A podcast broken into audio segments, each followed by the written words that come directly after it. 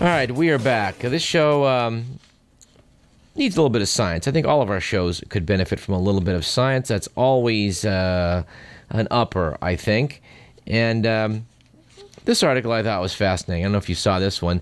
They have been arguing for years over where Christopher Columbus is buried. For years, the Dominican Republic and Spain have argued over who has the uh, the bones of the famous navigator and you know where, where his final resting place is. Well, modern science was brought to bear on this issue. They took the remains they had in Spain and compared them to DNA that was extracted from remains that were known to be from Columbus's brother Diego, also buried in Seville. Of course, this doesn't prove that the remains that are in the Dominican Republic are not Columbus because apparently they got moved around quite a bit after he passed away. He actually died and was buried in Spain in 1506, but had asked to be buried in the Americas. His remains were shipped back to Santo Domingo. They apparently were there until 1795 when Spain ceded Hispaniola to France. Of course, the island of Hispaniola is Haiti on the west, Dominican Republic on the east. Uh, they decided in the Dominican Republic that uh, Columbus's remains should not fall into the hands of foreigners, so they dug him up and shipped him to Havana. When America launched the Spanish American War in 1858, they were then shipped back to Seville. 21 years before that, however, workers digging in the Santo Domingo Cathedral unearthed a leaden box that contained bones that said illustrious and distinguished male Don Cristobal Colon, which is the Spanish name for Columbus. The Dominicans have claimed that these are the genuine remains and the Spaniards took the wrong body back in 1795. Well, apparently not. Apparently, the Laboratory of Genetic Identification at the University of Granada in Spain is continuing to work on this DNA mystery to, to solve some of the other uh, uh, other mysterious aspects of Christopher Columbus, which uh, which foremost among which is his country of origin. Traditional theory says he was from Genoa, Italy, but there's another line of argument that says Columbus was actually from Catalonia in northeastern Spain. They're also trying to figure out which among various competing families who claim uh, to be descended from Columbus, which one of those may have a legitimate uh, uh, you know, lineage that traces back. I'll tell you one thing if they decide that Columbus was not Italian, there's going to be hell to pay. We will continue to report as things unfold. I would note, uh, by way of historical footnote, that his wife was Portuguese.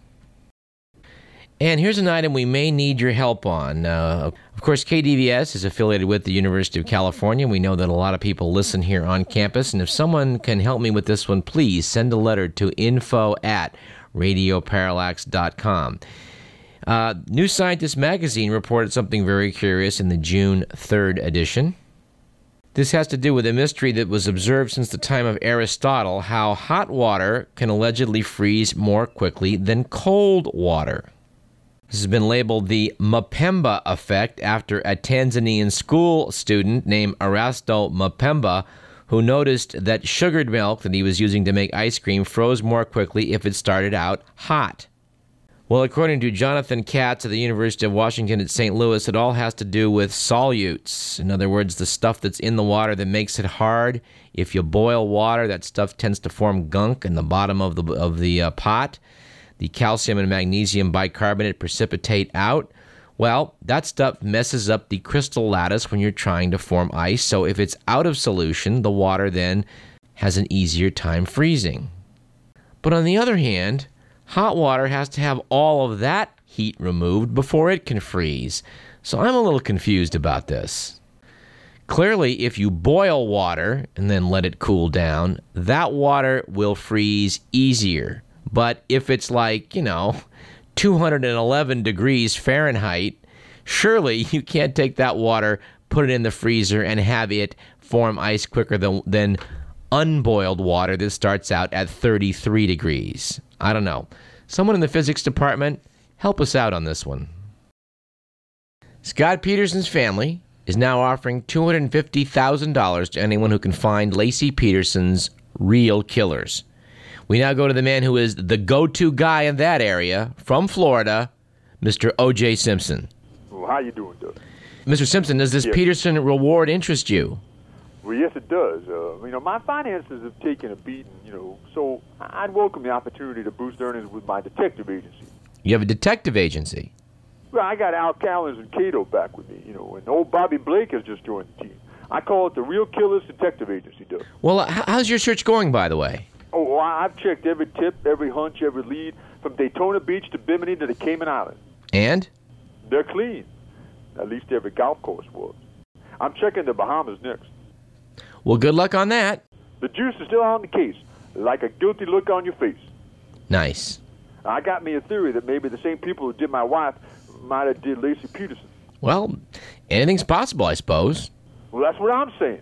If hired, I'd run down clues, starting with Scott's fishing on Christmas Eve, because I know how you, when you get wrapped up in your bliss, you lose sight of how things look later on. If, if like your wife turns up murdered. Well, sometimes you're just not thinking about A- alibis?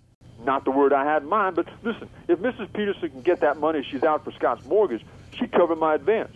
Now, we understand she's suing Laci's estate for $35,000 Well, I'd say she's due. for money from Lacey Peterson's estate. Look, Doug, she showed her love for Scott and her daughter-in-law by chipping in financially when he got arrested, you know. Yeah, but her son got nabbed for murdering her daughter in law. Well, look, while all that legal stuff was being sorted out, she reached for the checkbook. It restores my faith in people. Blood is thicker than water, so to speak. Uh huh. I just want to help, Doug. I, I just think they deserve the help I offer. Well, maybe so. But they got to hire me first. And why wouldn't they? For no reason I could think of. Uh, well, us either. Hey, that's good. Look, uh, Doug, I'm looking at the little, you know, uh, watch here. I got to go. I really got to go. All right, well, g- goodbye. That that was the um, head private dick of the new Simpson Real Killers Detective Agency. We'll have to see what kind of results they get.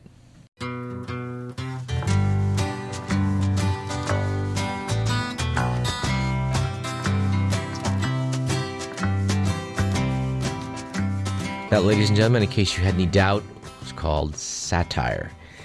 And you know, we're out of time, so we still are not able to sit down and talk to Todd. But one of these days, we're going to bridge this gap between Radio Parallax and Hometown Atrocities. We will not, however, as Mr. Willing suggests, call it Radio Atrocities. We'll see you next Thursday at 5, and to all of you who will be graduating and moving on to bigger and better things, uh, congratulations, and please, out there in the real world, pass on the good word of KDVS so that uh, uh, others can enjoy what we do here. The thoughts are broken. Perhaps they're better left unsung. I don't know. Don't really care. Let there be